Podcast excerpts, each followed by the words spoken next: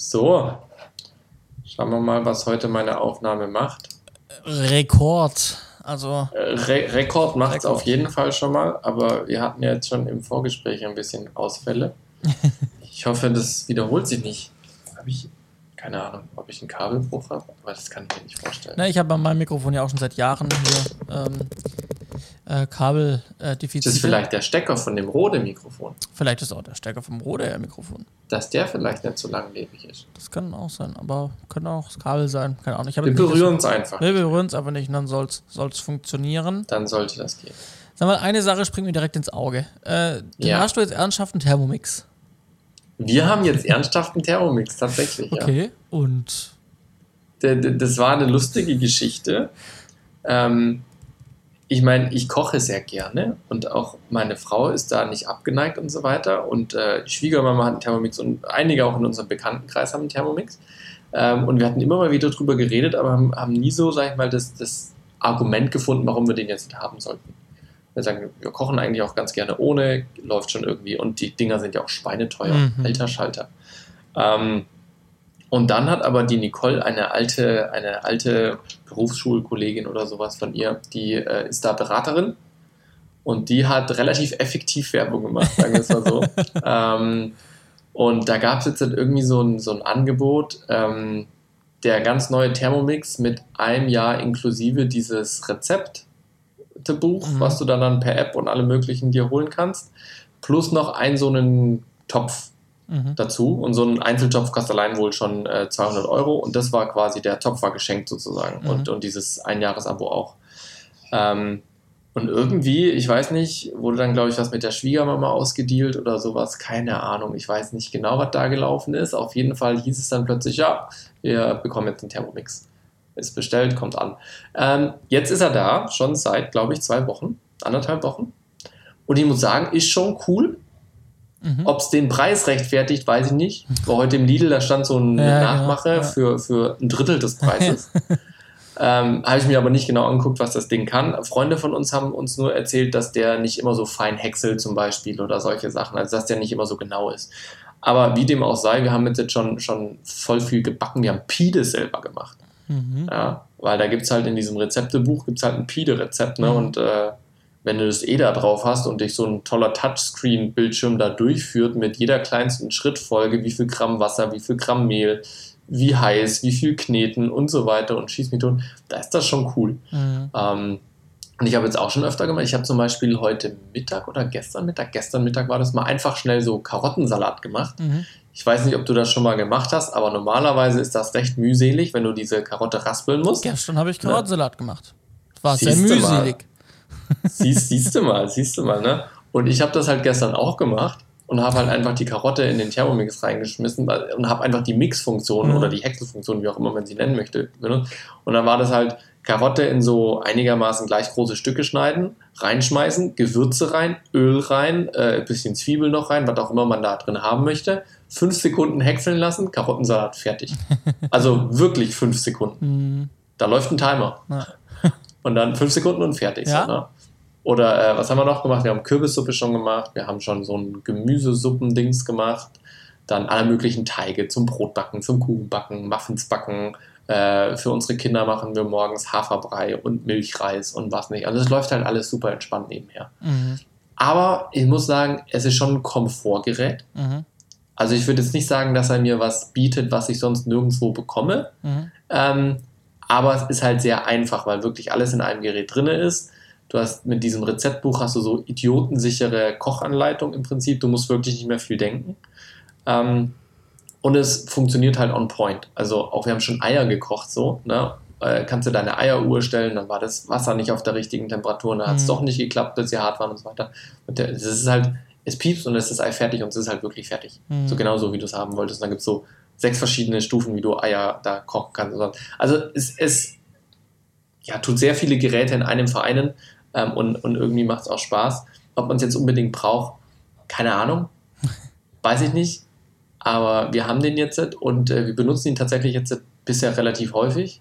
Und dann sage ich, okay, dann ist auch in Ordnung, wenn wir ihn haben, wenn wir ihn benutzen. Mhm. Äh, Freunde von uns, die haben auch einen, die haben eine ältere Generation, die sagen, die holen ihn halt zweimal im Jahr runter aus dem Schrank, Mhm. um Suppe zu kochen. Also ja, nee, dafür lohnt sich's nicht.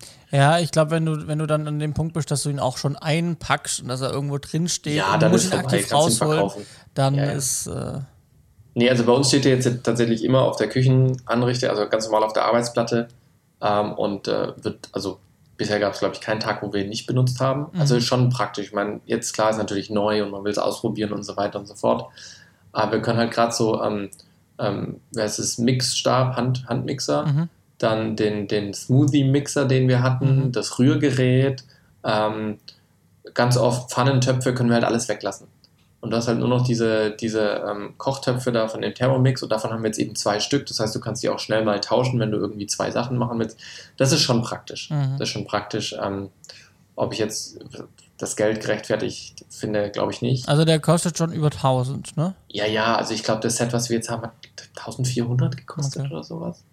Also ist schon teuer. Der beim Lidl kostet irgendwie 400 oder 450 oder sowas. Mhm. Ähm, also ist, ist schon teuer. Also ich glaube, man zahlt da auch einfach die Marke sehr doll mit. ja. Ähm, aber also es ist schon cool, also macht Spaß. Da, ja, habe ich, hab ich nicht gedacht. Also ich war öf oft so, ach nee, komm, ist so teuer, wir können wir auch alles selber machen. Aber allein schon der Fakt, sage ich mal, ähm, dass du wirklich jetzt Milchreis für die Kinder machen kannst. Das Ding rührt automatisch, du musst nicht mehr daneben stehen und ständig umrühren. Das Ding ist on point fertig oder auch Reis kochen, so ist on point fertig. Du musst einfach nicht mehr umrühren, du musst nicht mehr daneben stehen. Das Ding geht aus, aus danach. Du kannst auch mal noch kurz aus dem Haus sein oder sowas. Das ist wirklich sehr komfortabel und ich glaube, das ist das, was du mit dem Geld bezahlst. Einfach diesen unendlichen Komfort beim Kochen, dass du nicht mehr viel machen musst. Was kostet das Abo im Monat? Von diesem Rezepte-Ding? Ja. Boah, das weiß ich. Ich glaube, ich, also ich weiß nur, jährlich kostet es, glaube ich, 60 oder 70 Euro Ah, okay. oder 50 Euro. Ja, okay, das geht ja irgendwie. Ja, und es wird auch, soweit ich weiß, glaube ich, ähm, immer äh, gedingst, abgedatet und sowas. Mhm, mhm. Ja, Ja, du kannst ja Cookie dann, Do heißt das. du kannst ja dann, das Rezeptportal. du kannst ja dann bestimmt auch dich in der App einloggen und dann kannst Ja, du ja, deine, genau, deine richtig. Einkaufsliste generieren von deinen Ja, ja, Rezepten. genau, genau. Genau, also ich, ich gehe ja, sag ich mal, relativ selten einkaufen, weil ich viel am Arbeiten bin. So, tagsüber. der Herr lässt einkaufen.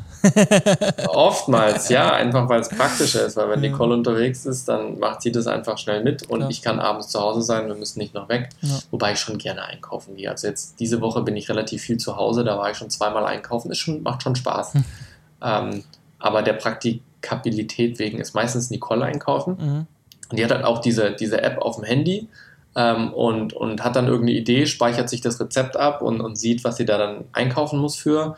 Und dann kann sie halt dieses Rezept auf eine Liste machen und die Liste synchronisiert sich halt mit dem Thermomix in der Mhm. Küche und dann kann sie einfach da weiter kochen sozusagen. Ähm, das, ist, das ist schon, also wie gesagt, es ist sehr komfortabel. Ja. Ja. Ja, also techni aus technischer Sicht, ähm, ähm, und ich koche ja auch sehr gerne, aber aus technischer Sicht ähm, mit dem Touch und sowas, ich finde es auch ein sehr schönes Gerät. Man hat sich das schon ein paar Mal überlegt. Ähm, ich bin aber noch nicht an der Schwelle, die, die, dieses Geld. Und ich sehe es noch nicht so für mich, aber ich glaube, wenn ich es dann doch hätte, würde ich es dann doch auch öfters einsetzen. Ich muss dazu sagen, ich bin ja in meiner Küche, ich bin jetzt noch in meiner alten Wohnung. Ähm, ähm, die nächste Ja. Folge kommt vielleicht schon aus der, aus der neuen Wohnung. Vielleicht wird es dann ein paar, also ich habe noch nicht alle Küchengeräte auf dieser Welt, die es gibt, die mich aber eigentlich schon gern bräuchte, die man so standardmäßig Mhm. hätte. Ich habe auch keine klassische Küchenmaschine zum Beispiel. Ja. Ich habe halt ein Handrührgerät, so irgendwie, und Mhm. einen, Hand, einen Stabmixer, einen Zauberstab, so, ähm, aber noch. Ja, auch- Küchenmaschine hatten wir tatsächlich auch nie.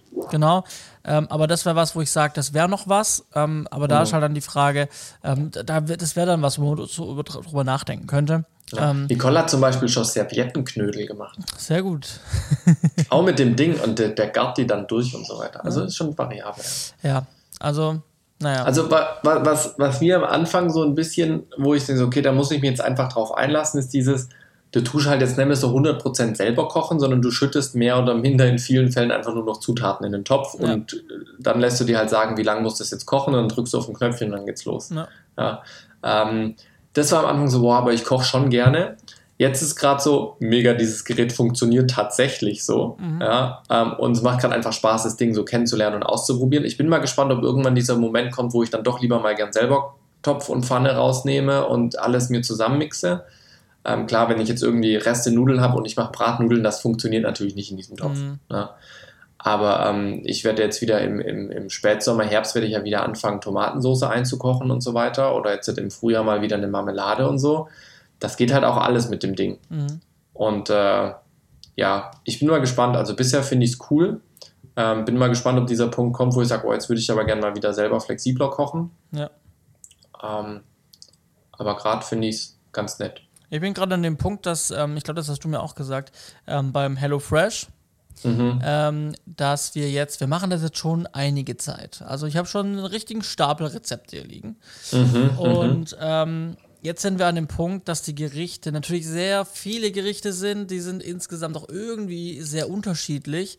Aber am Ende schmeckt es jetzt doch alles irgendwie eintönig. Also, Es gibt jetzt sogar eine Kooperation zwischen Thermomix und HelloFresh. ja. Ja, wirklich, habe ich dem letzt gelesen. Ne? Kaum hast du so ein Ding, kriegst du Werbung angezeigt.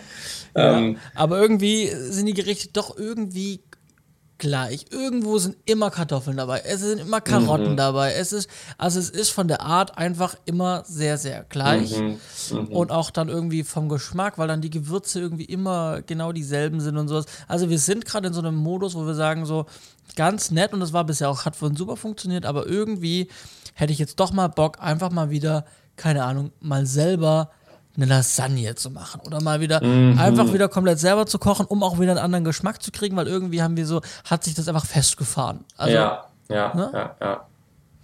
Aber ich, aber ich glaube, sowas hast du mir auch mal gesagt, irgendwie, als ihr das gemacht habt, dass es halt irgendwie, oder hier war es jemand Ja. anderes, ich weiß es nicht, aber ähm, das habe ich auf jeden Fall gehört, dass das irgendwann passieren könnte, dass es dann irgendwann sehr, sehr eintönig wird.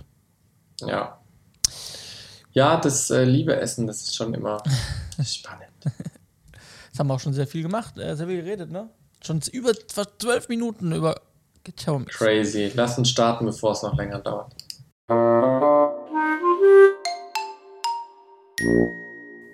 Da sind wir bei der 134. Das muss man hier im Dokument noch äh, korrigieren. Ja, und ich auch bei meiner Audition-Aufnahme fällt mir gerade auf. Herzlich willkommen zu 134 von Z-Funk 5. Wir nähern uns der magischen Zahl 135. Ja, und Feiern dann, doch manche als Jubiläum eine 135. ja, und vor allem sind wir dann auch nicht mehr so weit von der 140 weg. Korrekt. Und wenn man sich überlegt, dass wir im April jetzt, jetzt schon unser Ah, na, Fünf? boah, ja. fünfjähriges, nächste Episode, ne? Also nächste echt? Folge ist Jubiläum. Ja, war das, war das Mitte April? Ja, so in den 12. Ja, ja. oder sowas, ne? Ja, ja, ja, ja. Dann sind wir fünf, Jahre am fünf, Start. Fünf, also Z-Funk 5 ist dann auch 5. 18, 19, 20, 21, 22, 23. Ich würde sagen, das sind sechs Jahre. 18, 19, 20, 21, 22. Tatsächlich. Z-Funk 5 ist schon sechs Jahre nächste Woche. Zwei Sehr, Wochen. Sehr krass. Dann müssen wir eine Jubiläumsausgabe in zwei Wochen. Ja, wir werden virtuell gemeinsam Bionade anstoßen. Ja, dann organisiere ich mal wieder wieder eine. Habe ich schon lange nicht mehr Ja, ich, ich mir auch. Ich hoffe, ich denke dran. Ich bin in der Zwischenzeit unterwegs.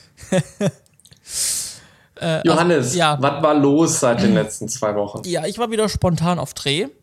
Mhm. Ähm, der liebe ähm, Frankie Frank Rolle hat mich äh, nicht mitgenommen, aber er hat mich geschickt, zusammen mit dem, mit dem lieben Hüsse. Ähm, er konnte selber nicht den Dreh wahrnehmen. Wir waren ähm, mal wieder für einen ähm, Netzausbauer, Stromnetzausbauer. Ähm, In Deutschland waren wir unterwegs und haben ähm, äh, vi videotechnisch begleitet, wie ein temporärer Strommast errichtet wurde. Oh, wow. Ähm, und zwar wird das Netzwerk gerade sehr groß ausgebaut, ne? Energiewende, ihr, ihr, ihr, kennt.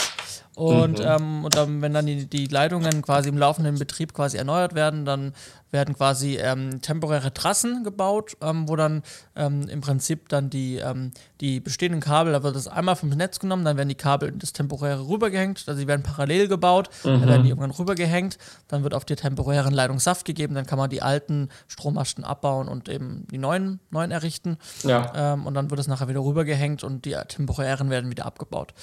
So ist der Prozess. Und wie man eben so einen temporären Masten aufbaut mit so einem großen Autokran und mit irgendwie vier Jungs, die da aus Lettland kommen und dann da hochgeklettert sind und dann die, die einzelnen Elemente, das war dann wie so Lego, das man aufeinander gesetzt hat, so Cool. Würfel für Würfel und so hat, wurde dieser Strommast zusammengebaut und der Kran hat es hochgebracht und die Jungs haben es dann verschraubt Cool. die waren da also irgendwie sechs Stunden irgendwie am Stück da oben ähm, und haben da, da rumgeschraubt, fleißig. Ähm, und das Ganze war dann am Ende auch 50 Meter hoch. Wow. Ähm, und da haben wir dann zu zweit, haben wir dann da mit, also wir haben mit der Black, mit meiner äh, Pocket haben wir ähm, gefilmt unten. Und ich habe dann ähm, irgendwann ab der Mitte des Turms habe ich dann, weil ich dann viel mehr gab es nicht zu zeigen, ich habe dann einfach die Kamera auf Timelapse-Modus gestellt und habe dann ab der Hälfte oder ab dem zweiten Drittel ja, oder ab, ab, ab, dem, ja, ab dem zweiten Drittel haben wir dann ähm, nur noch im Timelapse verfolgt, wie der Strommast ähm, mhm. von, von der Stelle aus dann komplett zusammengebaut wurde. Das habe ich einfach laufen lassen. Und ähm, dann bin ich noch so ein bisschen mit der Drohne geflogen und ähm, zwischen den Stromleitungen entlang und habe dann die Jungs oben gefilmt, wie die oben verschraubt haben. Ähm, mhm. Also es waren ganz nette Aufnahmen, war ein spannendes, cool. spannender Drehtag. Ähm, Genau, das äh, war relativ spontan. Ähm, da wird es im, im, äh, jetzt im November, äh, im August ähm, wird es nochmal zwei Einsätze geben. Ähm, cool. Wieder mit, mit für den ähm, Netzausbau, ähm, wo wir den Netzausbau begleiten. Also da kommt ein bisschen wieder ein paar coole Projekte diesen Monat. Ähm, so nice. Genau, dann äh, habe ich äh, am Morgen, am Freitag, einen Call mit einem Kunden zu einem neuen Projekt ähm, zu einem mhm. neuen Film. Ähm, du weißt ja, wir waren ja schon öfters unterwegs und haben Referenzfilme gedreht für, für, ein, für eine relativ große Firma, für einen Konzern. Und da steht lang ersehnt jetzt ähm, in Zürich wieder ein Großprojekt an. Nein, wirklich. Und ähm, dazu findet dann morgen jetzt, ich hatte den Call letzte Woche schon, dann war ich krank. Ähm, und ähm, wir holen den Call morgen nach. Ähm, und ähm, dann reden wir darüber, ähm, was ich wissen muss, um das Angebot zu machen. Und dann werde ich das Angebot abgeben und dann hoffe ich, dass das Projekt auch kommt. Ähm, und äh, genau, und dann ähm, werden wir da vielleicht dieses Jahr nochmal in der Schweiz irgendwie auf Dreh gehen können und ähm, nochmal eine Referenz cool. filmen können. Ja. Cool. Ich erinnere mich ja an letzten Oktober, wo wir in der Schweiz waren und mit dem Kunden gedreht haben und er das da erwähnt hatte. Ja. Und äh, ja, es, es, wurde ja schon öfters erwähnt. Ja, Deswegen wir haben lange eine. freut es mich tatsächlich umso mehr, dass es jetzt zumindest mal einen konkreten Call dazu gibt. Ja. Er hat ja sehr geschwärmt von dem Komplex, der dort entstanden ist. Ja, ja, genau. Ja, es geht im, geht im, Grunde genommen um ein großes, großes, großen Gebäudekomplex, ähm, sehr modern in Zürich eben, ähm, wo Hotels, Geschäfte vereint sind, also wirklich mehr. Auch viel Gebäude. unterirdisch, hat er gesagt, ne? Genau, und da geht es einfach darum, die haben halt wieder diese Gebäudetechnik im Prinzip da reingebaut und geplant und ähm, die will man einfach zeigen, alles, ah, den Komplex so, was gibt's da alles ähm, und, ähm, und dann eben, was die halt da für krasse Technik verbaut haben, ähm, um das Ganze smart und, und intelligent zu machen. Und ähm, da kann man dann auch bestimmt so ein bisschen mit 3D arbeiten. Ich habe mir da jetzt schon ähm, Preise eingeholt, ähm, dass mhm. man da dann auch. Äh, um das Gebäude so ein bisschen zu visualisieren. Beispiele für, genau, Beispiele für 3D-Visualisierung, die man da machen könnte. Nichts fotorealistisches, aber so irgendwie so in einem ähm, weißen 3D-Look, ähm, mhm. wo jetzt nicht detailgetreu, also klar, man sieht das Gebäude, man erkennt, wo es war, aber ähm, da sind jetzt keine richtigen Texturen drauf, sondern es ist halt einfach so, so, so, so ein Matrix. Schematisch eher. Schematisch, genau. Ähm, ähm, und, und, aber auch trotzdem hochwertig natürlich. Mhm. Ähm, und dann kann man halt, ähm, ja, dann kann man das den Komplex aus verschiedenen Richtungen zeigen, kann das dann kombinieren mit den Realaufnahmen, die wir dann irgendwie machen. Cool. Ähm, dementsprechend, und da wäre dann vielleicht auch wichtig, dass man dann vielleicht auf ein Scouting hin kann, um einfach zu wissen, ähm, wo findet was statt, was wollen wir denn auch dann drin haben in dem Film. Ja. Ähm, dass man dann auch das 3D planen kann, dass man dann wirklich ja. versuchen kann, ähm, von ähm, wir drehen jetzt ähm, diese Gebäudeansicht, dass wir dann auch nachher dann äh, quasi vom 3D, wir fliegen dann quasi an diese Stelle und dass wir dann auch das dann dass sich das dann ähm, morpht in die reale Filmaufnahme. So, das wäre jetzt ein Gedanke ja. von mir, den ich vom Stil her ganz nett fände, um das Gebäude ja, zu cool. Cool, also, ja. ja. aber ich rede schon wieder zu viel zu viel. Das ist noch kein Angebot raus und noch nicht unterschrieben. Dementsprechend mal schauen, was da passiert. Und dann habe ich, ah genau, einen schiebe ich noch vorweg. Ich möchte mich bedanken bei den Zuhörern. So. ähm, denn ich habe ja ähm, über ein Dolby Atmos Projekt gesprochen, ähm, über ein äh, Kino-Intro das in Dolby Atmos ähm, auch soundtechnisch gemacht werden soll. Und ich habe wirklich, super, hätte ich nicht mit gerechnet, ich habe super viel äh, Feedback bekommen und viele Adressen und Kontakte. Ähm, von den Zuhörenden und ähm, also von euch, vielen Dank. Und ähm, genau, da sind einige, einige kannte ich selber, die habe ich schon angefragt. Ich kann sagen, der Markt ist, also sehr viele möchten gerade Dolby Atmos machen. Die mhm. Studios sind maximal ausgelastet gerade mit dem Thema. Krass. Ähm, dementsprechend das Projekt, was wir hier haben, ist von der Größe etwas kleiner. Deswegen haben wir viele einfach abgesagt aufgrund Auslastung und der Projekt Dimension, die etwas kleiner Ja. einfach ist. Ähm, aber ich habe jetzt jemanden, ähm, mit dem wir das angehen können. Ähm, das ist kein vollwertiges Studio. Wir versuchen das Ganze jetzt über ähm, eben das Thema ähm, binaurales Hören und Kopfhörer Mhm. zu machen. Genau, und da hänge ich nämlich an, weil dann kann ich es vielleicht versuchen, auch selber mal zu testen und abzuhören, denn ich habe mir gestern Abend spontan, während meine Freundin geschlafen hat auf dem Sofa, habe ich mir was Neues bestellt für die neue Wohnung. Ich verstehe, ich verstehe. Ich habe mir nämlich ähm, eine Soundbar bestellt ähm, für den Fernseher, ähm, äh, um natürlich auch dieses Projekt, äh, ne, das äh, Natürlich. ist ein Geschäftsprodukt, ja, das werde ich geschäftlich natürlich nutzen für äh, unter anderem jetzt diesen Auftrag. Ähm, und ähm, genau, und ähm, ist eine Soundbar mit, ähm, ich habe dann aber, also Dolby Atmos, das heißt theoretisch bräuchte ich keine weiteren Lautsprecher. Ähm, habe mich aber dann doch dazu entschieden. Ich habe mich dann, also ich habe mich für Sonos, für Sonos Arc entschieden. Mhm. Ich hatte erst so 400 Euro Gedöns von LG selber ähm, mir überlegt. Und dann habe ich irgendwann gedacht, hm, Sonos ist schon viel schon erweiterbar. Ähm, ich habe schon Sonos Lautsprecher bei mir daheim. Ähm, und dann kann man das einfach sehr gut connecten, diesem Ökosystem. Man kann auch dann einfach immer stetig das Set erweitern. Ich könnte mir auch irgendwann sagen, ich nehme den Subwoofer dazu. So. Ähm, dann kann ich das System einfach nochmal erweitern ähm, und habe dann gesagt, komm, jetzt machst du keine halben Sachen. Jetzt nimmst du dir einfach mal noch zwei Rear-Speaker dazu für hinten.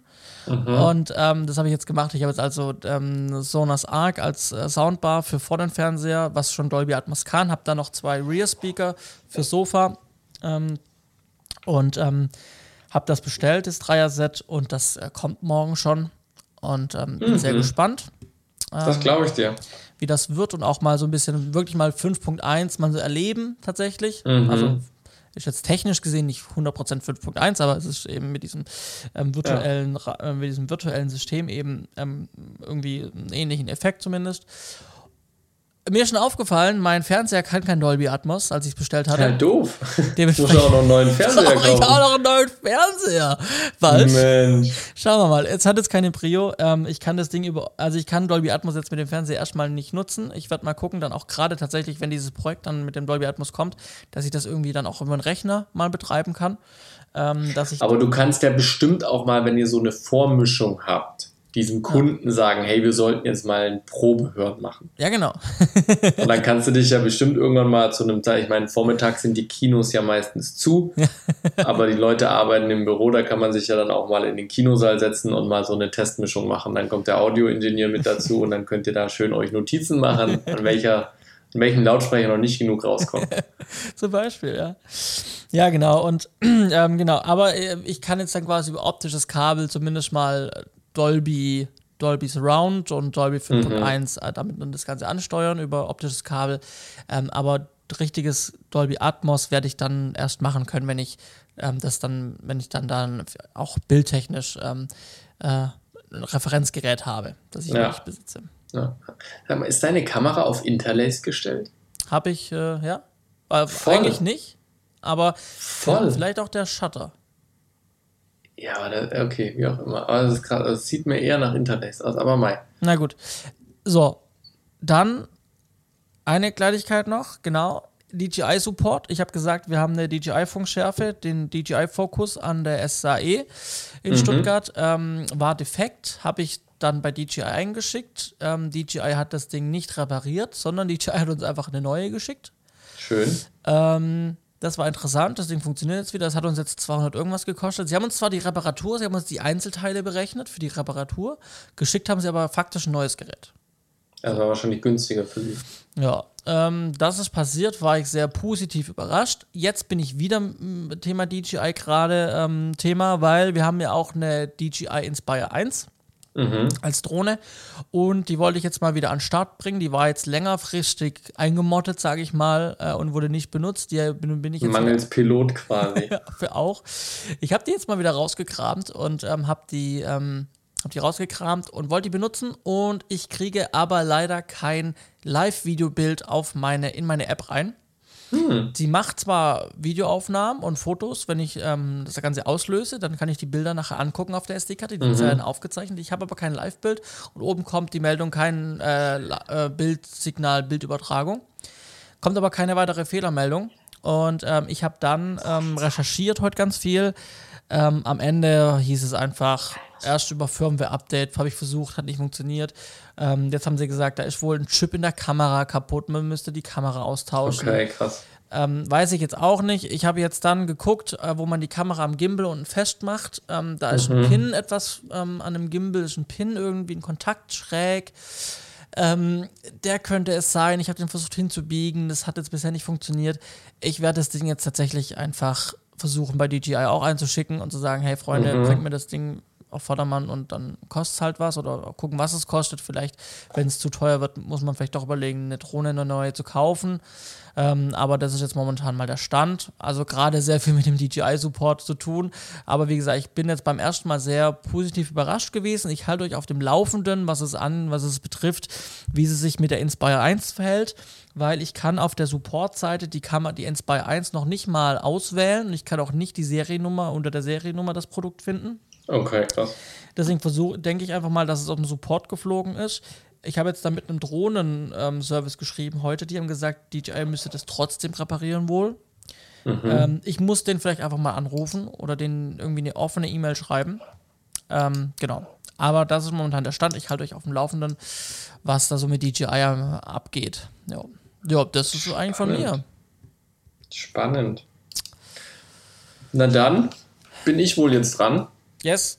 Ich habe mir notiert, es ist viel passiert, aber nichts Spruchreifes zu erzählen. Es gab in den letzten anderthalb Wochen wieder einige Dinge, die äh, passiert sind, äh, wo ich aber noch nicht viel zu sagen kann, weil ich das Ende selber noch nicht kenne dessen. ähm, aber es sind natürlich auch andere Sachen gelaufen und zwar äh, unter anderem die Daniel-Serie, die wird ja aktuell im deutschsprachigen Fernsehen ausgestrahlt. Es gibt ja aber auch eine englische Version davon, die gedreht wurde, nicht von uns, sondern von unseren australischen Partnern und bei denen startet jetzt die Postproduktion. Entsprechend habe ich denen diese Woche die äh, internationale Version geschickt. Sprich, was haben die von mir bekommen? Die haben von mir ein Datenpaket bekommen mit alle deutschen Episoden komplett einmal fertig als MP4 als Referenz. Und dann haben sie ähm, einmal die ganzen B-Rolls, Reenactments und so weiter habe ich ihnen einzeln rausgerechnet, quasi pre-edited, vorgeschnitten, dass sie nicht das ganze Rohmaterial selber schneiden müssen, sondern einfach diese Blöcke bei sich einsetzen können. Und dann haben sie noch einmal eine IT-Tonfassung, das heißt ME, als einzelne Stamps bekommen und sollten da jetzt in der Lage sein, daraus sich quasi ihre eigene Episode zu bauen. Zusätzlich müssen sie noch die ganzen Animationen mit dem VFXler gemeinsam ins Englische übersetzen und dann am Ende noch einen Soundmix machen und ihre ähm, Host-Sequenzen mit einpacken. Und dann sollte die englische Version eigentlich relativ zügig fertig sein. Mhm. Ähm, was ich dir noch schicken muss, ist, sind die Einzelstamps der Musik und die Credit-Informationen muss ich ihnen noch schicken quasi was alles äh, hinten in die Credits rein muss von uns aus, äh, lizenzrechtlich und äh, urheberrechtlich und so weiter. Ähm, ansonsten neigt sich diese Serie jetzt tatsächlich dem Ende zu, was meine Zuständigkeit angeht, weil das jetzt im Prinzip die letzten Schritte sind. Das wird noch bis Anfang Juni ausgestrahlt, aber damit habe ich nicht mehr viel zu tun, denn die Files sind alle fertig und im System. Das haben wir jetzt komplett abgeschlossen. Auch äh, Johannes hier, vielen Dank äh, für deine Arbeit und deine äh, Koordination mit Audio. Ja, war ein sehr schönes Projekt. Ja, hat wieder sehr viel Spaß gemacht ähm, und äh, war wieder was Größeres. Und ich ähm, meine, du kannst es ja nochmal, wir haben ja darüber gesprochen, du warst ja am Anfang unsicher, kann das die Postproduktion über Distanz funktionieren? Ja, tatsächlich. da, da, da war ich, da war ich äh, sehr unsicher. Ich muss aber sagen, wir haben ja so ein bisschen eine Hybridlösung gemacht. Ja. Also wir haben ja, also natürlich, du hast 100% bei dir zu Hause geschnitten sozusagen, beziehungsweise am Anfang ja noch ähm, mit de facto. Ja. Ähm, und ich habe, sag ich mal, die meisten Sachen komplett remote gemacht, außer die erste Rohschnittabnahme sozusagen. Ja. Das also war auch ein gutes Prozess, Konzept, fand ich. Also. Ja, also das, das war super gut und das würde ich, glaube ich, auch in Zukunft wieder so machen. Ähm, ich habe zwar, sage ich mal, die Reisetage gehabt, ja. aber ähm, dafür natürlich keine Probleme von wegen Audio-Video-Sync bei, äh, bei Bildübertragung, wenn man sich irgendwas, äh, Skype, schieß mich tot, Zoom, irgendwas gemacht hätte. Und natürlich auch keine Internetprobleme, wenn da jetzt mal eine größere Masse an Daten äh, rübergeschickt wird.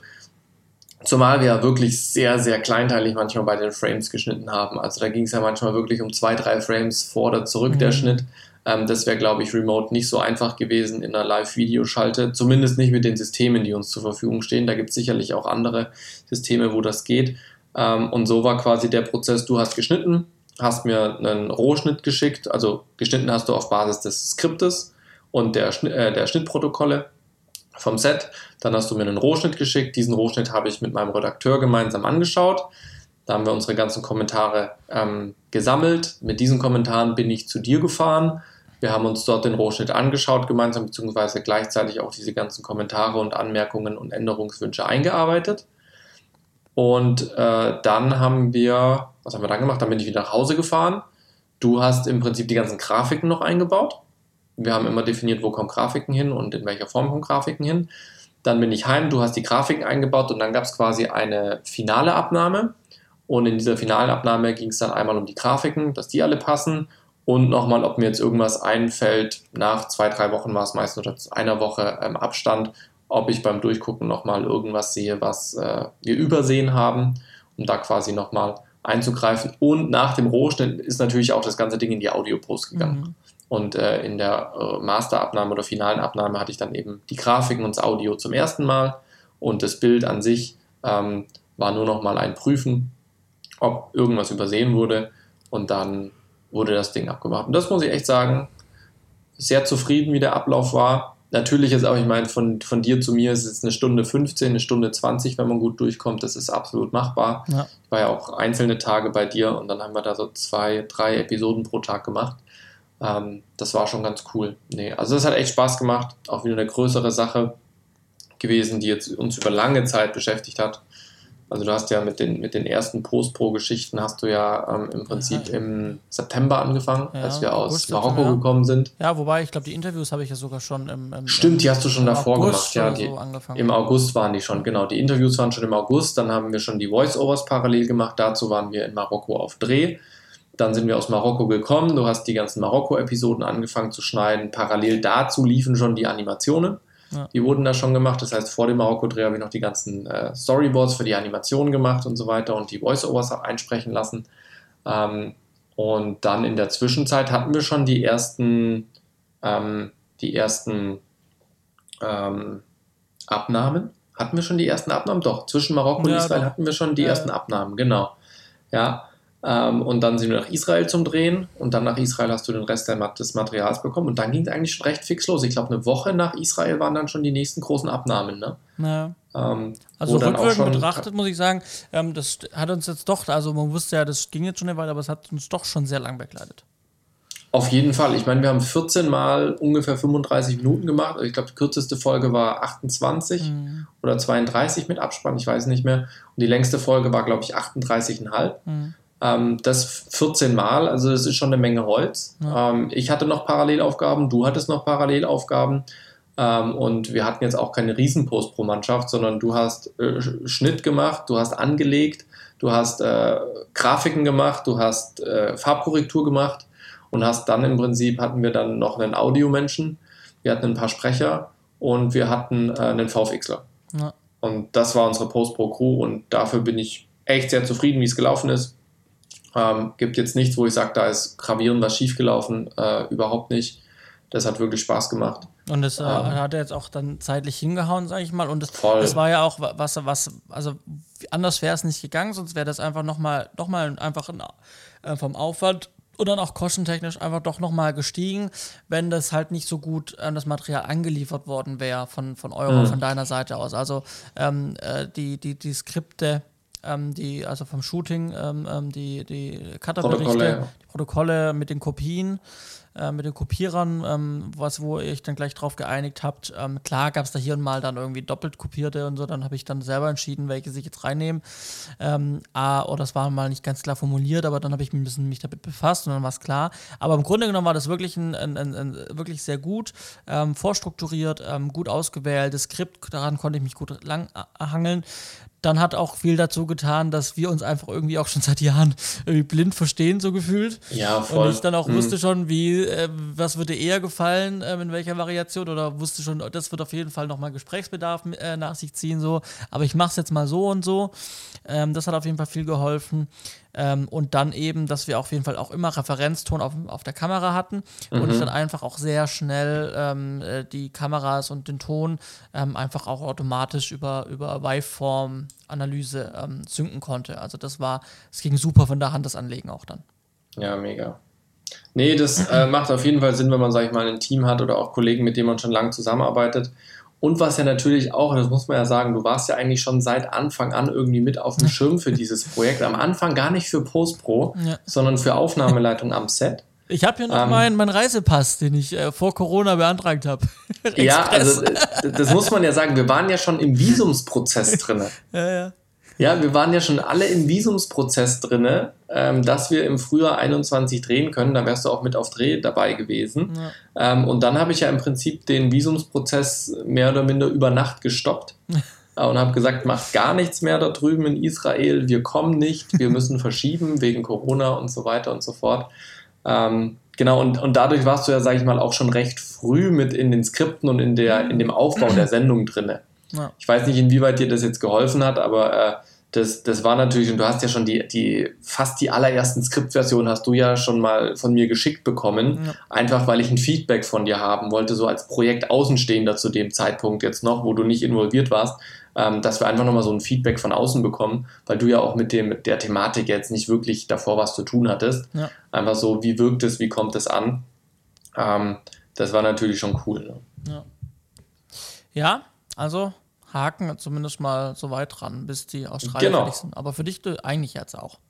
Ja, ja, auf jeden Fall. Also ich habe da jetzt gar keinen Schmerz. Es werden noch vielleicht die ein oder anderen Sachen kommen, wo ich nochmal Daten nachschicken muss, aber ansonsten ist das, ist das Projekt jetzt durch äh, und, und äh, sehr schön. Ja, ist, sage ich mal, auch anders wie jetzt ein Encounters, was immer so noch ein bisschen im Hintergrund mitläuft, wegen dem Vertrieb und so weiter. Ähm, bei Daniel ist das jetzt nicht mehr so umfangreich. Ne? Ja. Genau.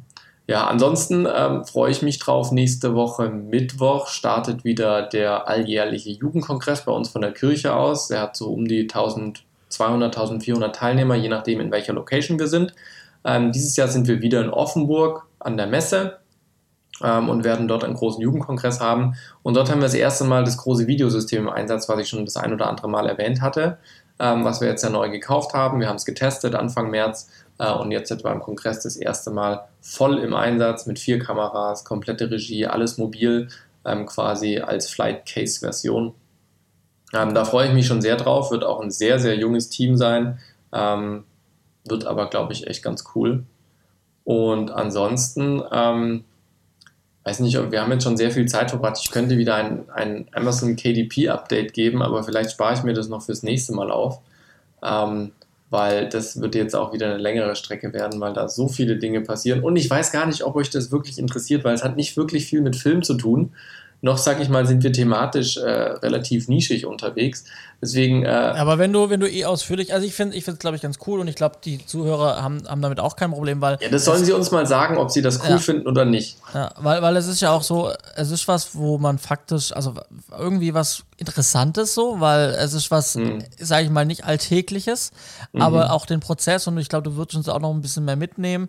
Ähm, wie kann ich denn so auch irgendwie mein eigenes Buch irgendwie dann erstellen und vor allem dann ja, ja. mit viel mit Grafiken und du arbeitest mhm. ja auch mit Leuten zusammen. Ähm, und ich glaube, dann wird es dem Thema auch mehr gerecht, wenn man das dann nochmal, ähm, wenn du das dann nochmal in deinem Blog irgendwie dann ähm, ähm, nächstes Mal ja. nochmal mit rein ja. können wir es einfach größer machen. Ich vermute auch, ja. Und wie gesagt, in der Zwischenzeit schreibt uns mal, ob ihr das cool findet oder nicht, weil es hat nichts mit Film zu tun, aber vielleicht aus, sage ich mal, unternehmerischer Perspektive ganz interessant oder wenn jemand eh da mit dem Gedanken spielt, da auch aktiv zu werden, Buch schreiben oder sonstiges. Genau, lasst, lasst uns das mal wissen, dass wir euch da nicht langweilen. Weil ich finde es total toll, aber ich will euch nicht langweilen. Das, äh, das, das tun wir hoffentlich auch nicht. Sonst, ich meine, ja. sonst hätten wir die Zuhörer nicht. Und dann wären wir nicht sechs Jahre hier. Ja? Ja, auch richtig. Aber die, die ist, ja, wie dem auch sei, labern wir nicht um den heißen Brei rum. Äh, rettet den Fundus. genau, wir kommen zu unserem heutigen. Heute haben wir ein Bundesthema. Heute haben wir einen Themenblock äh, mit einem, ähm, was habe ich gesagt, Auflauf an Themen. ein Auflauf, es, es Dresdner allerlei sozusagen. Ja, genau. Also, rettet den Fundus. Ähm, ihr habt es bestimmt, wenn ihr in der Filmbranche aktiv seid, ähm, gesehen. Ähm, es gibt eine Petition, ähm, die verlinke ich euch natürlich unten in den Show Notes. Ähm, und zwar geht geht es darum, dass der SWR ähm, einen sehr großen Kostüm- und Requisitenfundus hat. Ähm, Im Zuge der Einsparmaßnahmen bei den öffentlich-rechtlichen beim SWR hat man sich entschieden, den Fundus zu schließen, schon vor einiger Zeit. Und man hat dann gesagt, man wird einen aktiv einen Betreiber suchen, der dann diesen Fundus weiter betreiben wird, dass er eben nicht verloren geht. Ähm, ganz kurz, der Fundus ist insofern einfach wichtig, weil wir in Baden-Württemberg nur diesen einen Fundus haben. Der Fundus ist wirklich ein sehr guter Fundus, also sind wirklich viele klasse Artikel drin, also wirklich sehr alte, wertvolle, teilweise wertvolle Gegenstände, alte Möbel, moderne Möbel, also von bis. Ähm, uns ist auch klar, bei jeder Spielfilm oder bei jeder fiktionalen Produktion mindestens brauchen wir irgendeinen Fundus, um unsere Sets einzurichten. Und wir haben in Deutschland halt auch nur begrenzte, ich sag mal, Fundi, ähm, auf die wir zurückgreifen können. Und naja, jetzt ist eben im Prinzip so, dass, der, dass für den Fundus in Baden-Baden kein, also es wurde wohl auch nicht aktiv gesucht, so das, was mhm. rausgedrungen ist, ähm, dass der SWR nicht aktiv gesucht hat nach einem neuen Betreiber. Mhm. Ähm, und jetzt wurde beschlossen, dass der Fundus zum Ende des Jahres aufgelöst und die Sachen entsorgt werden. Das entsorgt? Heißt, ja, das heißt, wow. also das ist der aktuelle Stand. Ein, mit einem Problem, also viele Sachen, die müssen wir uns dann auch irgendwo intern aus dem SWR ziehen von Leuten, die uns da was erzählen, weil von mhm. öffentlicher Seite des SWRs spricht niemand mit uns als Filmverband Südwest. Ähm, es spricht niemand mit den anderen Verbänden, gerade auch Kostüm- und Requisitenverbänden, also sind sehr viele gerade mobilisiert.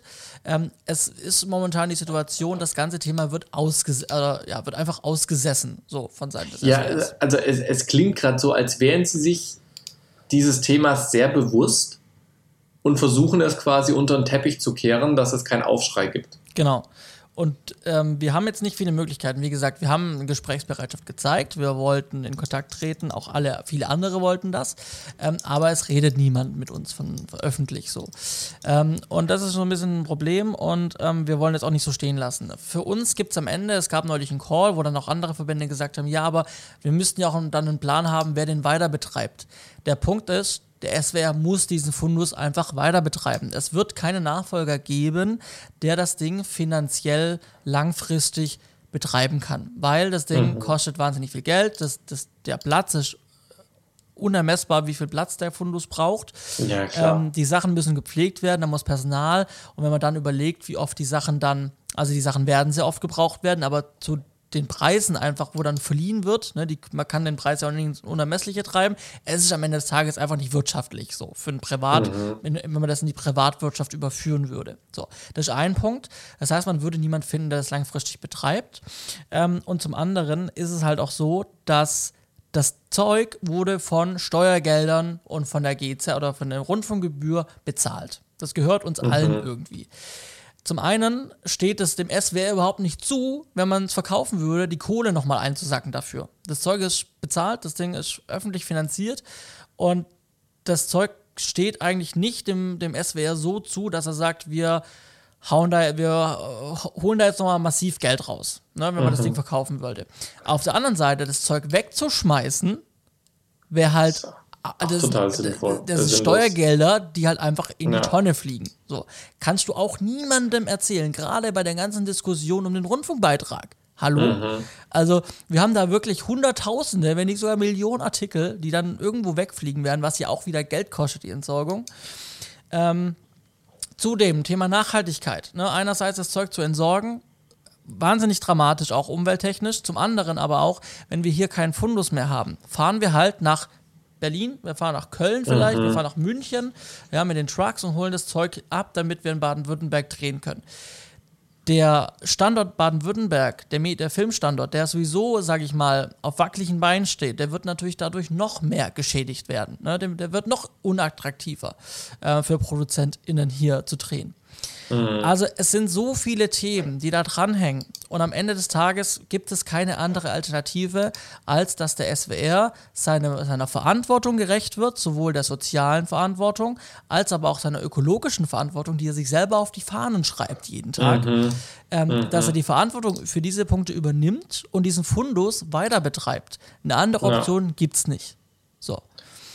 Ja, und, ist schwierig. Also, ich habe jetzt auch gerade so überlegt, gäbe es irgendwie eine coole Lösung oder sowas, aber es ist echt ein bisschen verzwickt so. Und, ähm, und wir haben nicht viele Möglichkeiten. Wie gesagt, wir haben es versucht ähm, zu sprechen, äh, aber es spricht niemand mit uns. Ähm, der einzige, die einzige Möglichkeit für uns ist jetzt wirklich Öffentlichkeit und Politik. So. Mhm.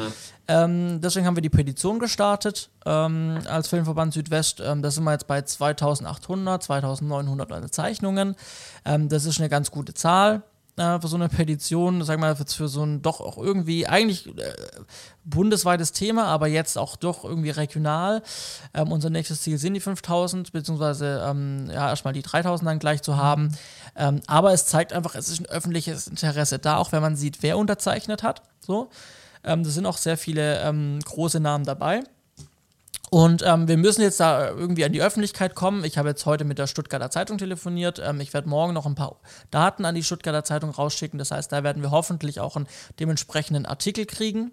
Mhm. Ähm, und auch dann hoffe ich einfach, dass weitere Zeitungen und, und Medien darauf aufmerksam werden und auch so, auch wenn es dann sehr plakativ irgendwie wird, aber wir müssen einfach uns das Gehör verschaffen, einfach auch über, das, über, den, über den Hebel, äh, wie können wir so viele Rundfunkbeiträge, so viel Geld wieder reingeflossen ist in den letzten Jahrzehnten, wie können wir das Geld einfach quasi jetzt in die Tonne werfen? So, es ist, ja. ne? Also es ist, es, ist, es ist nicht gelogen, es ist auch nicht überspitzt gesagt, es ist, es ist mhm. faktisch so, aber ähm, so ein bisschen, um da Aufmerksamkeit zu erregen, ähm, habe ich auch kein Problem damit, das populistisch, so zu, ne, ganz klar, auch ja. an den Pranger zu stellen und das auszudrücken, so auf diese Art und Weise, weil es ist nichts anderes. Ähm, und ähm, ja, dementsprechend, da, das ist gerade so das Ding, was so nebenher, wo wir nebenher so ein bisschen dran arbeiten und so ein bisschen dran, dran kämpfen, sage ich mal. Ähm, so neben unserer eigentlichen Arbeit, die wir alle irgendwie im Verband haben. Ähm, genau, dementsprechend. Also, ich würde mich sehr freuen, wenn ihr diese Petition unterstützen würdet. Teilt sie auch sehr gerne. Ähm, ich würde mich sehr freuen, wenn wir noch viele, viele weitere Unterstützer zu dieser Petition kriegen würden, die noch unterschreiben, ähm, um dann eben noch weiter Aufmerksamkeit für dieses wichtige Thema zu, zu bekommen. Ähm, genau. Punkt. Absolut, absolut. Also ich bin nicht voll dabei. Ich habe auch schon unterschrieben. Ähm, das sollte angegangen werden, dieses Thema. Ein weiteres spannendes Thema, was wir heute mitgebracht haben, äh, habe ich überschrieben mit Corona ist noch da. Mhm. Ähm, da, weil ich einen Artikel gelesen habe auf DWDL, den ich doch sehr spannend fand, und der war da überschrieben mit Corona und kein Ende, ähm, eine ganze Branche ächzt. Ähm, was, ich, was mich ehrlich gesagt ein bisschen verwundert hat, ähm, aber vielleicht gehen wir das einfach mal durch, was dort in dem Artikel beschrieben wird. Ähm, wenn man sich überlegt, wie Corona ist ja eine Krankheit, äh, eine Viruserkrankung, ähm, wie wird normalerweise mit Erkrankungen beim Film umgegangen? Ähm, kann natürlich jeden treffen, Schauspieler, Regisseure, Kameraleute, Assistenten, alle Departments, alle, alle, alles Personal kann krank werden, ist ganz klar. Das kann ein Husten sein, das kann Schnupfen sein, das kann die Viruserkrankung sein oder ein gebrochenes Bein. Das ist erstmal was ganz normal ist, dass Arbeitnehmer krank werden. So, ne? Ja. Ähm, äh, in der Filmwirtschaft, was macht man da dafür? Man holt sich Ausfallversicherungen. Das heißt, bei äh, wichtigem Personal, was, wenn es ausfällt, tatsächlich für Probleme sorgt, dass mal ein Drehtag nicht stattfinden kann oder ähnliches, werden Ausfallversicherungen gemacht, dass die Versicherung diese entstandenen Kosten oder den entstandenen Schaden aufgrund dieser Krankheit übernimmt. Ähm, das haben wir zum Beispiel bei Encounters auch gemacht alle wichtigen Personen, das heißt die ganzen Schauspieler, bei uns tatsächlich alle Schauspieler bis in die kleinste Rolle, weil wir eben so einen engen Drehplan hatten, ähm, plus, sag ich mal, die ganzen Head-Offs waren alle versichert ähm, und auch bei Daniel, als wir äh, die Reisedoku da, äh, Reiseproduktion hatten, waren alle komplett versichert. Ähm, das funktioniert soweit auch ganz gut und kostet auch gar nicht mal die Welt. Jetzt kommt Corona. Ähm, Corona ist seit langem ein schwarzes Tuch für alle Versicherer, ähm, weil sie sagen, Corona versichern wir nicht, weil das ist unberechenbar, ihr müsst da in Isolation und so weiter und so fort. Corona wird nicht versichert. Auf Teufel komm raus, die wollen das nicht. Ähm, und das habe ich auch ein Stück weit verstanden, weil ich dachte, ja, es ist wirklich ein riesen, großes Risiko und so weiter. und so weiter und so fort. Und daraufhin hatten ja dann, sage ich mal, Produzenten und Auftraggeber, Fernsehsender und so weiter und auch der Bund sich äh, darauf geeinigt. Es gibt eben einen Corona-Hilfsfonds für Filmproduktionen und dann werden sich eben auch die Mehrkosten und die Schadenssummen zwischen auf Produzentenseite mit 10% und eben auch auf äh, Auftraggeberseite äh, mussten rund ein Drittel der eingereichten Kosten dann eben stemmen, die, daraufhin, äh, die darauf zurückzuführen waren. So viel mal zur Vorgeschichte. Also es gab ein relativ stabiles System, weil die Versicherungen haben es nicht übernommen, also hat man sich anderweitig geeinigt. Jetzt ist ja aber die Sache, Corona ist mittlerweile eine normale Krankheit geworden. Das heißt, sowohl Symptome sind schwächer geworden, als auch äh, sämtliche Maßnahmen werden jetzt äh, aufgehoben. Ich glaube, zum 1.4. fallen jetzt die letzten Maßnahmen. Ähm, aber äh, die Versicherer sagen weiterhin, Corona versichern wir nicht. Was mich irgendwie ein bisschen stutzig macht, weil ich denke mir so, von überall wurde Corona ganz normal jetzt mittlerweile als Krankheit eingestuft. Es ist keine Pandemie mehr. Wir reden noch nicht mal mehr von einer Endemie oder wie man das meint, e Epidemie so rum, mhm. ähm, sondern Corona ist fast komplett aus den Nachrichten verschwunden, wenn man sich das mal so überlegt, wie, wie wir noch vor einem Vierteljahr dastanden, mhm. war das was ganz anderes. Mittlerweile äh, kriegt man auch von, sag ich mal, wenigen Leuten mit, die noch Corona haben. Oder es wird nicht mehr so an die große Glocke gehangen es gibt keine Isolationspflicht mehr und so weiter und so die fort. Corona, die Corona-Warn-App äh, wird sogar im Mai richtig, eingestellt die wird im April. Sleeping-Modus. Ja. Genau, ja. Also ähm, bei allem ist irgendwie wieder so Normalität einge, äh, eingekommen, aber ähm, die Versicherer sagen weiterhin, wir versichern das nicht. Nun gut, könnte man natürlich sagen, ja, ist ja kein Problem, gibt ja diesen Hilfsfonds und man hat sich ja geeinigt auf die Schadens, äh, sag ich mal, Aufteilung, wie man das aufteilt. Das Problem ist bloß, den großen Batzen aus diesen Corona-Hilfsfonds vom Bund, die laufen jetzt quasi aus und zwar Ende März. Das heißt, zum Aufnahmetag morgen. Ähm, und damit kommt natürlich ein, ein riesen Kostenpunkt möglicherweise wieder zurück, weil wenn jemand eine Grippe hat, wenn sich jemand ein Bein bricht, gar kein Problem, das kann ich versichern. Mhm. Das übernimmt die Versicherung dann. Aber wenn jemand Corona bekommt, was ja passieren kann, mhm. ja, äh, dann übernimmt die Versicherung nicht und dann habe ich natürlich als Filmproduzent ein riesiges finanzielles Risiko. Mhm. Weil was ist tatsächlich, wenn mein Kameramann, wenn mein Regisseur oder wenn meine Schauspieler und Schauspielerinnen plötzlich einfach äh, krank werden? Ja, natürlich auch Kamerafrauen und so weiter und so fort. Ähm, was machst du denn da? Also mhm. kannst keine Versicherung hm, dafür abschließen, versichert dir niemand. Äh, du hast wirklich ein hohes finanzielles Risiko, wenn du jetzt plötzlich dann mal eine Woche oder sowas nicht, äh, nicht mehr drehen kannst. Weil ein Hauptdarsteller ersetzt du nicht mal so von heute auf morgen und einen kompletten Drehplan, der sich um einen Hauptdarsteller oder eine Hauptdarstellerin dreht, tust du auch nicht komplett umwerfen, wenn irgendwie zwei Drittel der Drehtage mit diesen Schauspielern sind. Ja. Also das ist wirklich noch äh, ein krasses Thema, was ich auch so in dem Umfang nicht äh, erwartet habe, als ich diesen Artikel angefangen habe zu lesen. Aber wenn man sich das mal hinten durchdenkt, muss ich sagen, warum, liebe Versicherungen, wehrt ihr euch, Corona als ganz normale Krankheit aufzunehmen, so wie es mittlerweile auch bei jeder Krankenkasse ist, mhm. ähm, bei jeder Auslandskrankenkasse sogar mittlerweile, ja, was am Anfang ja auch nicht überall mit drin war. Mhm. Ähm, die ganzen Maßnahmen sind alle gefallen, aber die Versicherungen sagen, wir versichern Corona weiterhin nicht. Mhm. Das ist schon krass. Ja. Was da jetzt so ein bisschen mir einfällt, ähm, als mhm. ähm, ähm, wo ich da ein bisschen aus der aus dem Nähkästchen plaudern ähm, werde jetzt, ähm, also ich will nicht relativieren, was, ähm, was bei dieser, ich werde jetzt die Produktion nicht sagen, ähm, ähm, also ich will nicht relativieren, ähm, ähm, wie die Produktion ablief, weil da lief noch ganz viel anderes schief. So. Mhm. Aber eine Sache, die ich mitbekommen habe von einer Serienproduktion, mhm. ähm, war, dass man, und das war vielleicht aus, auch vielleicht aus der Not heraus, weil es sich nicht versichern lässt, weil da finanzielle Sachen auf der mhm. auf Messerschneider, und wie gesagt, ich will es nicht gutheißen. Ähm, mhm. Ich will das nur jetzt mal vielleicht mal dem, in den Kontext setzen von dem Thema, das wir gerade hatten hier dazu. Ähm, ich habe von einer Produktion mitbekommen, wo ähm, es ähm, positive Corona-Tests gab, auch von Hauptdarstellern oder mhm. Darstellerinnen und ähm, der, also eine Person aus der Produktion ähm, den Hygienebeauftragten oder die Verantwortlichen angewiesen hat, diese, dieses Ergebnis nicht zu veröffentlichen, sondern zu schweigen und den Test wegzuschmeißen, diesen positiven. Mhm. Und wir verlieren da kein Wort darüber. Und ähm, das ging dann nicht gut, das, hat, das ist aufgeflogen und am Ende stand die Polizei am Set. Ne? Das war aber, gab's, also wann war das ungefähr, um das einordnen zu können? Ähm, das war, ich war weiß es eher vor genau. kurzem oder eher vor drei Monaten, wo Corona noch ein größeres Thema ja, war? Ja, war eher noch vor, vor Richtung ja. drei Monaten. Mhm. Finde ich vielleicht nicht sogar noch länger, aber ähm, es war, meine ich, ähm, irgendwann Ende, Ende letzten Jahres, Herbst, Winter, ähm, ja. Mhm. Genau. Und, und ähm, warum stand dann da die Polizei da? Äh, weil, äh, genau, es muss nur eine Zeit gewesen sein, wo das noch mit, ähm, wo es Anzeigepflichtig noch, war. Genau, wo es anzeigepflichtig war, wo es Isol Isolationspflicht gab, ähm, wo es ja dann auch mhm. Arbeits mhm. arbeitsschutzrechtlich einfach Themen sind. Ähm, und, mhm. auch heute ja krank zur Arbeit kommen und andere in Gefahr zu bringen, ist natürlich nach wie vor, oder dass sich andere anstecken, ist nach wie vor ein Arbeitsschutzthema. So, es wäre auch heute mhm. ein Problem, sage ich mal, aber nicht so ein Problem wie damals als, äh, oder zu der Zeit, als es eben passiert ist, wo dann eben noch die Polizei Grund hatte, ähm, auch so ein Set zu räumen.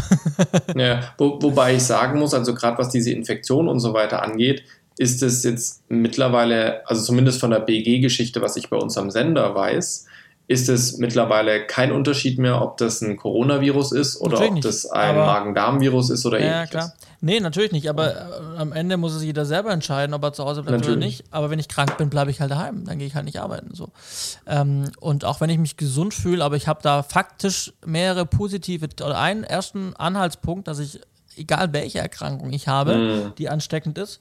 Ähm, äh, und wenn dann aufgefordert wird, dass dieses Testergebnis verschwindet und darüber nicht gesprochen wird, ähm, dann ist das schon grob fahrlässig, egal was für eine Krankheit, ja. ähm, weil einfach ein Ansteckungsrisiko da ist und andere sich damit anstecken können und da auch, äh, ja, kann man, also ich möchte da jetzt nicht sagen, da kann man, dass man direkt von Körperverletzungen spre sprechen kann, aber ähm, das ist schon ein Einschnitt gegenüber anderen Menschen in, in definitiv ne, in ihrer anderen, in der Gesundheit der anderen einfach. Und ähm, ja, wie gesagt, ich will das nicht relativieren, aber ich kann mir schon vorstellen, dass es öfters passiert, als wir denken und auch mitbekommen, weil mhm. halt es keine Versicherungen dafür gibt genau, ja. und weil es einfach genau. ein faktisches finanzielles Problem und zu einem Desaster werden kann. Ja, ja, also ich, ich wollte gerade auch sagen, also das, das, zeigt eigentlich, in welcher misslichen Lage, sage ich mal, sich auch Produzenten aktuell befinden, ähm, dass sie vielleicht sowas tatsächlich veranlassen. Also das ist wirklich definitiv nicht nachahmenswert und gerade wenn es da auch noch äh, behördliche Anordnungen gab, ist es einfach rechtswidrig und äh, nicht, nicht, nicht gut. Ähm, was, was ja aber jetzt noch einen Schritt weiter geht, und jetzt kommen wir dazu, was ich noch krasser finde, warum ich sage, Versicherer, sag mal, geht's noch. Die fangen jetzt an, in ihren AGBs noch weitere andere Infektionskrankheiten auch auszuschließen. Okay. Hier in dem Artikel wurden jetzt nicht speziell genannt, welche, ähm, aber so wie es sich anhört, sind es wohl, sage ich mal, normale Infektionskrankheiten, die man sich halt mal in der Freizeit holen kann. Also auch ein Magen-Darm-Virus ist ja eine Infektionskrankheit. Ja. Ähm, also da muss man sich überlegen, wo es da hingeht. Ne? Mhm. Ähm, und äh, da ist es tatsächlich so, dass, dass die Produzenten und die Produzentenallianz ist hier der Wortführer, ähm, ganz klar sagt, liebe Versicherer, was macht ihr da? Ihr treibt uns in den Ruin. Mhm. Ja? Ähm, und das ist ein Thema, das hatte ich überhaupt nicht auf dem Schirm. Ähm, ich hatte letztes Jahr die Produktionsabsicherungen gemacht, da war klar, okay, Corona ist nicht versichert, das ist das Risiko von uns, keine Frage. Ähm, das war uns auch als Sender bewusst. Aber dass sie jetzt auch noch zusätzlich anfangen, weitere Infektionskrankheiten auszuschließen, also das ist halt echt krass. Und die Frage ist halt, was sind Lösungsgeschichten? Also A, warum schließen sie es aus? Natürlich, sie wollen sich wahrscheinlich Gelder sparen, klar, Versicherungsfälle, ja. Leistungsfälle. Ähm, aber auf der anderen Seite, sie, sie bringen ja wirklich eine Branche in, in Petrouille. Das, das wäre, sage ich jetzt mal, wie wenn es plötzlich heißt, für, für eine gewisse Art von Autos kriegst du keine Autoversicherung mehr. Ja, ja, ja, ja. also du musst es mal so einfach runterbrechen, ja. Also wenn ich ja. einen Schnupfen habe, bin ich versichert, aber wenn ich Magen-Darm habe, bin ich nicht versichert. Ja. Das heißt, wenn ich jetzt, äh, keine Ahnung, einen Opel Corsa fahre, bin ich versichert. Wenn ich einen BMW fahre, bin ich nicht mehr versichert. Und wenn ich einen mhm. Ford fahre, dann müssen wir gucken, je nachdem, welchen Motorstärke er hat oder sowas. Also, also ja, nach, nach, welchen Kritikpunkten wird jetzt gemessen ähm, und, und tut jetzt nicht wirklich, sag ich mal, auch die, die, die Versicherer. Sie haben natürlich möglicherweise das Recht dazu. Ja. Es gibt wohl eine rechtliche Prüfung, ob das so einfach geht. Ähm, aber natürlich kann jeder Versicherer selbst entscheiden, was er versichert oder was nicht. Ja, ja also es gibt äh, Autoversicherungen, es gibt Krankenversicherungen und schieß mich tot. Jeder Versicherer darf sein Portfolio frei wählen und auch seine Ausschluss frei wählen. Aber die greifen hier schon krass in den, sag ich mal, in die Industrie ein, die die Industrie wirklich vor Schwierigkeiten bringt. Definitiv, ja. ja, ja. Ja, also ähm, da, da, das wird uns noch verfolgen, das Thema. Ähm, mhm. Da müssen wir einfach mal, da bleiben wir auf jeden Fall dran für euch. Definitiv. Äh, äh, da bleiben wir dran für euch äh, mit dem, mit dem äh, Ohr am Puls der Zeit. so ist es. Kommen wir zurück zu den öffentlich-rechtlichen. Ja, da haben wir noch was Schönes. Da haben wir eigentlich sogar das folgende Thema dann danach auch noch ein bisschen der öffentlich-rechtlich. Ja, absolut, absolut. Ähm, äh, kommen, wir, kommen wir zu dem Thema Reformen beim RBB nehmen Gestalt an. Ähm, ihr habt vermutlich alle gehört, RBB, die Intendantin dort hat es ein bisschen übertrieben mit den Abrechnungsgeschichten, die sie vielleicht auch nicht hätte tun sollen und den Renovierungskosten ihrer Chefetage, die vielleicht nicht ganz gerechtfertigt waren und so weiter und so fort. Daraufhin ging ein, ein, ein riesen Reformprozess los, sage ich mal, der mit vielen schönen Worten geschmückt war. Aber natürlich immer die Frage ist, was bleibt davon übrig? Und der RBB hat jetzt tatsächlich ein Reformprogramm vorgestellt, was die Gehälter angeht. Und zwar ein Teil der Beschäftigten beim öffentlich-rechtlichen, die sind ja tariflich beschäftigt. Ähm, andere hingegen sind eben außertariflich beschäftigt. Das betrifft hauptsächlich Manager und so weiter und so fort ähm, also die Führungsebene. Und äh, da wurden eben auch sehr hohe Gehälter gezahlt, also gerade die Intendantenebene beispielsweise, die hat 270.000 netto bekommen, plus äh, Mobilitätsgeld, plus Sonderzulagen für irgendwelche speziellen Dinge, die sie noch getan haben und so weiter und so fort. Und da ist jetzt tatsächlich so, dass das Grundgehalt von 270 auf 200.000 runtergesetzt wurde beispielsweise und dazu jegliche Sonderzahlungen bis auf monatlich, glaube ich, 250 Euro Mobilitätsgeld. Mhm. Aber alles andere an Zusatzzahlungen, Sonderzahlungen und so weiter, ähm, Zulagen, wurde alles gestrichen. Mhm. Das heißt, hier wurde, sage ich mal, eine gute fünfstellige Summe pro Jahr jetzt mal einge, ähm, eingespart, allein durch diese Maßnahme. Aber das geht noch weiter. Und zwar ist beispielsweise auch das Ruhegeld abgeschafft worden, was ein Intendant, wenn er außer Dienst geht, bis zur Rente gezahlt bekommt, was auch nicht unerheblich ist. Und da wurden jetzt auch ganz klare Regeln geschaffen. Okay, also da wird eben ein Monatsgehalt gezahlt für so viele Monate, wie der Intendant im Dienst war. Also wenn jemand zwölf Monate im, äh, nee, wie viele Jahre, Entschuldigung, wie viele mhm. Jahre ein Intendant im Dienst war. Das heißt, wenn du drei Jahre im Dienst warst, kriegst du ein Übergangsgeld von drei Monaten gezahlt. Ah, bis du einen neuen Job anfangen kannst oder sowas, ja. Mhm. Ähm, und das sind eben drei Monatsgehälter. Und diese Monate, es gilt eben maximal 15 Monatsgehälter. Also ein Intendant oder Intendantin, die jetzt seit 30 Jahre im Dienst war, glaube ich, gibt es aktuell nicht. Ähm, die bekommen eben halt trotzdem nur maximal 15 Monatsgehälter als Übergangsgeld. Mhm. Ähm, quasi bis sie dann sich einen neuen Job suchen können oder sich zur Ruhe setzen, weil sie eh schon genug verdient haben. Und sonst war das äh, tatsächlich, bis sie in den Ruhestand gegangen sind. Also es genau, die haben Jahre Ruhegeld bekommen. Ganz genau, die haben, haben ein Ruhegeld bekommen, ganz genau, ja. Okay. Ähm, Genau, und da gab es eben einige Sachen, das waren so die, diese Hauptpunkte. Ähm, und ah, genau, eine interessante Sache war noch, ähm, dass es auch weniger Leute geben soll, die im außertariflich ähm, angestellt sind. Mhm. Also es soll noch mehr von auch der Führungsriege und so weiter. Da sollen nicht mehr so viele kleinschrittige Teile gemacht werden, wer alles noch außertariflich ist, sondern es soll eben ähm, zusammengeschrumpft werden, diese, dass es wirklich nur noch, sag ich mal, die obere Riege trifft, die, die da mehr verdienen können aufgrund ihrer Verantwortung und ihrer Position, aber nicht jetzt jeder, sage ich mal, Teamleiter überspitzt gesagt. Ich weiß nicht genau, wie die Strukturen sind.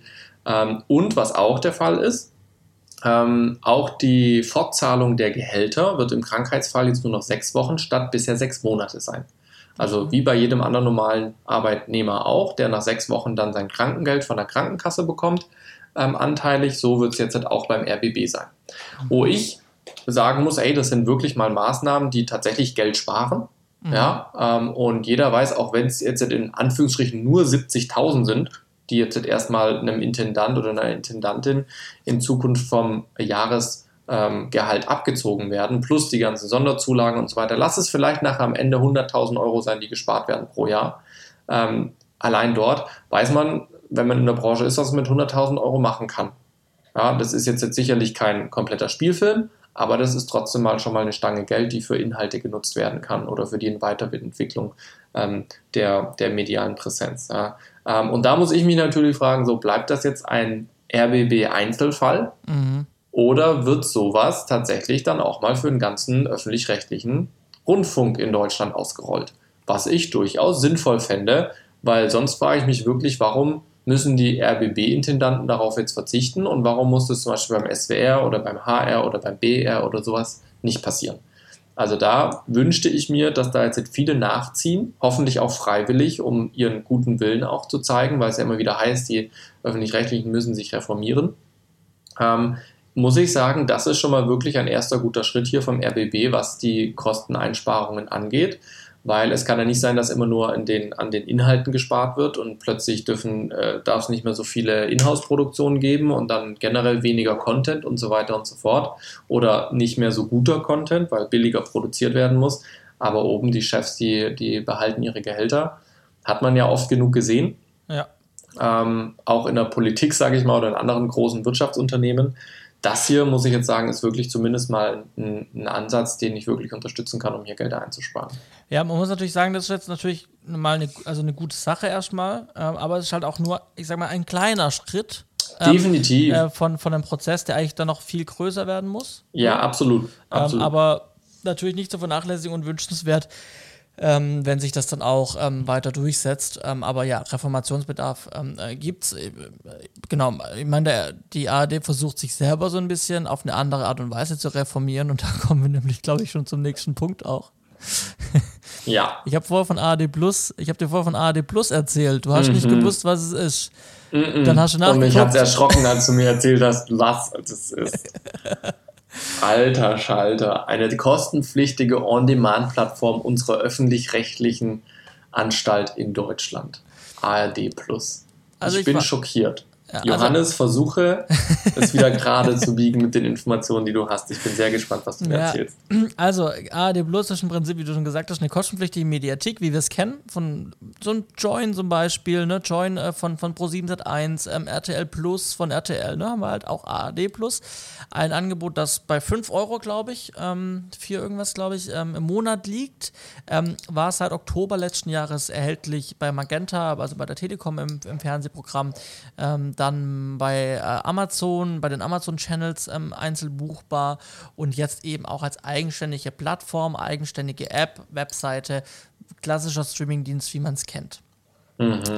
Ähm, da drin werden äh, Inhalte gezeigt, die eben von öffentlichen, mit öffentlichen Mitteln finanziert wurden.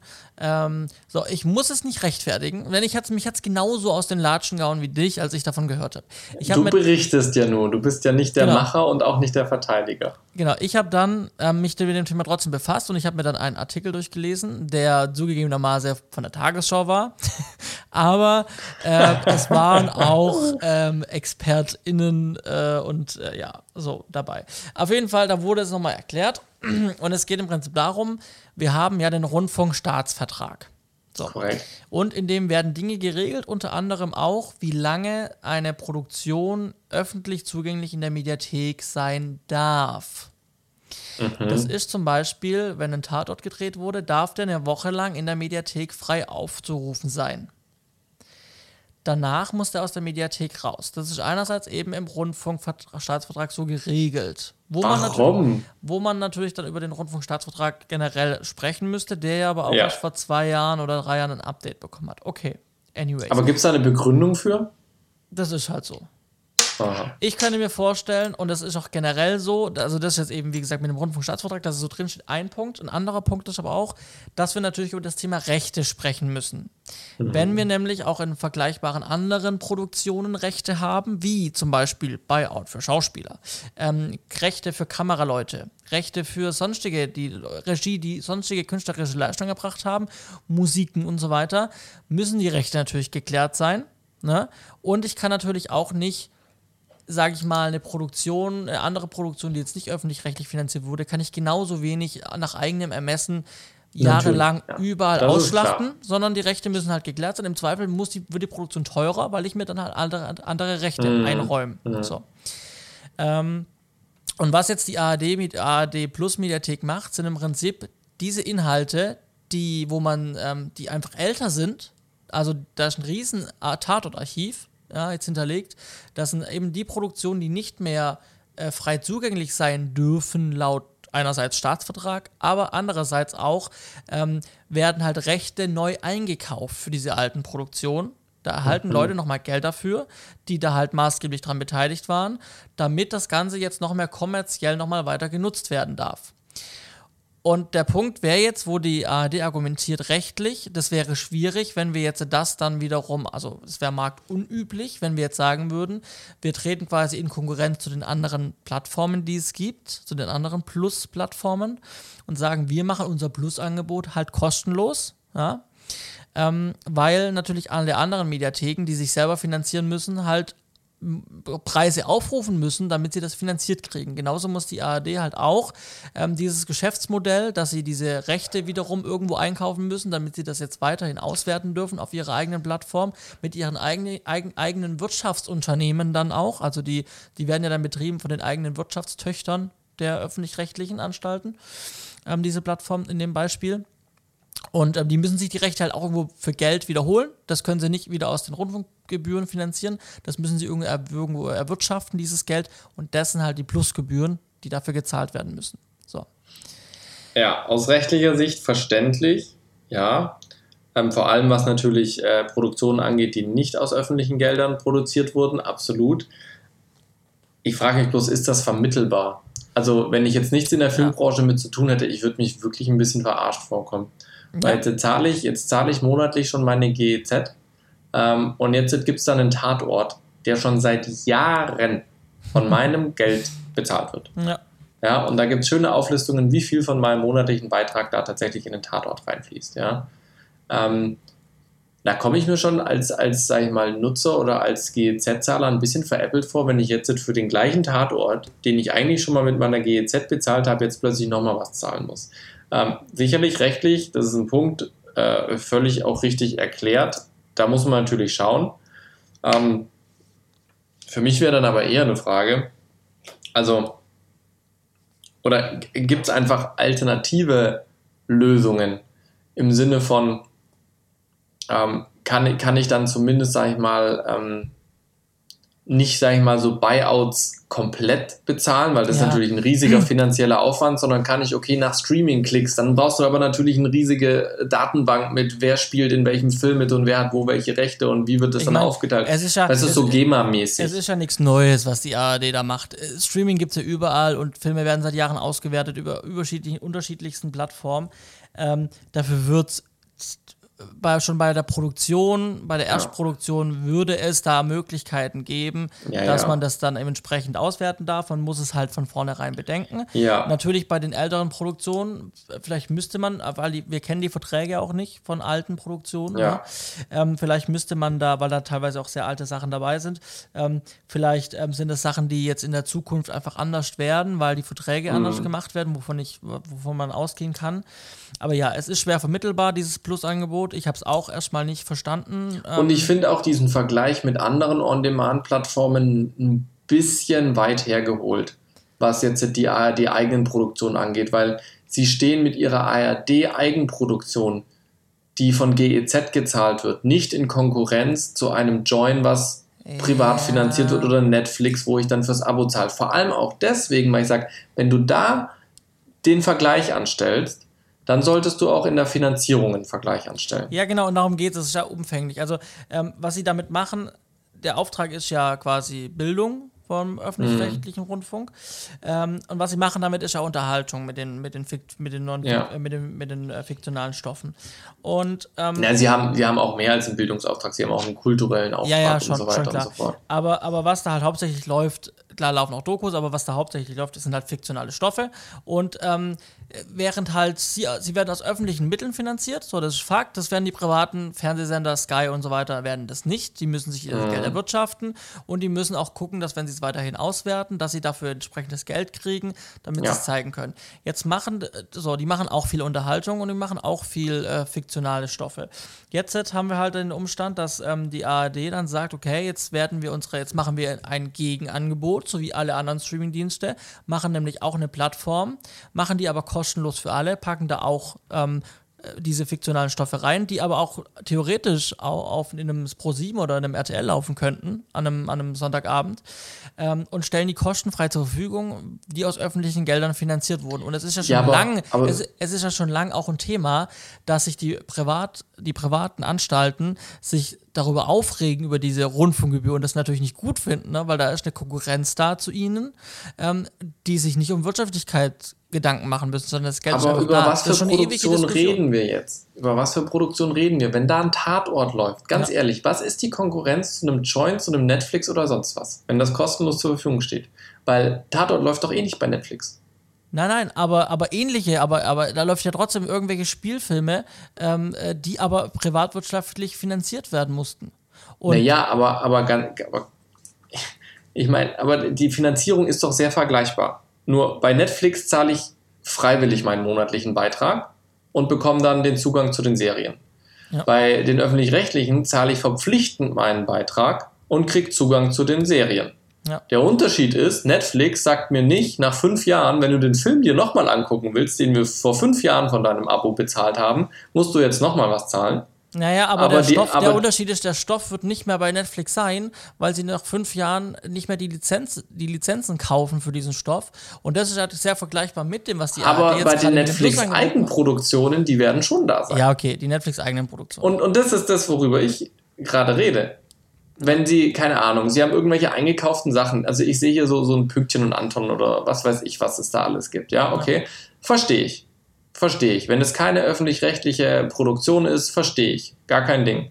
Aber Netflix wird nicht für eine Eigenproduktion nach fünf Jahren kommen oder sag, ich mal nach einer Woche sogar schon für den Tatort beispielsweise jetzt. Der darf eine Woche online stehen, ja, oder zehn Tage nach zehn Tagen kommt Netflix nicht nochmal und sagt, hey, den Film hast du dir jetzt aber schon die letzten zehn Tage angeguckt. Wenn du ihn jetzt angucken willst, nach dem zwölften Tag, dann will ich bitte nochmal Geld haben. Ja, das macht Netflix. Schwer nicht. vermittelbar. Es ist schwer vermittelbar. Ich, ich, ich verstehe die Ansicht ja. und ich, ich folge dir da auch.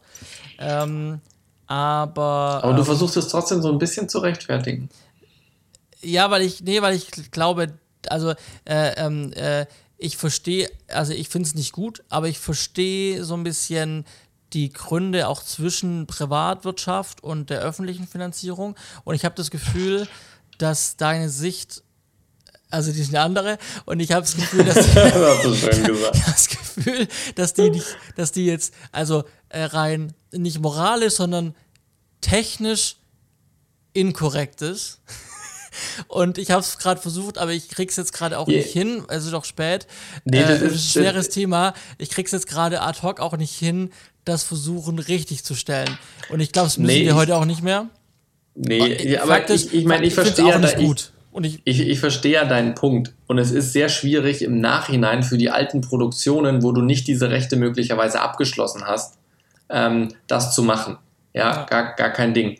Ähm, für mich ist jetzt auch nicht das, das Grundproblem, sage ich mal, heutzutage, sondern dieses Grundproblem liegt ja, wenn dann schon, von vor fünf Jahren, vor zehn Jahren wo diese Rechte eingeholt wurden, weil man sich da eben möglicherweise in der Annahme nicht seiner Verantwortung bewusst war, mit welchen, mit welchen Geldern man da aktuell arbeitet. So. Mhm.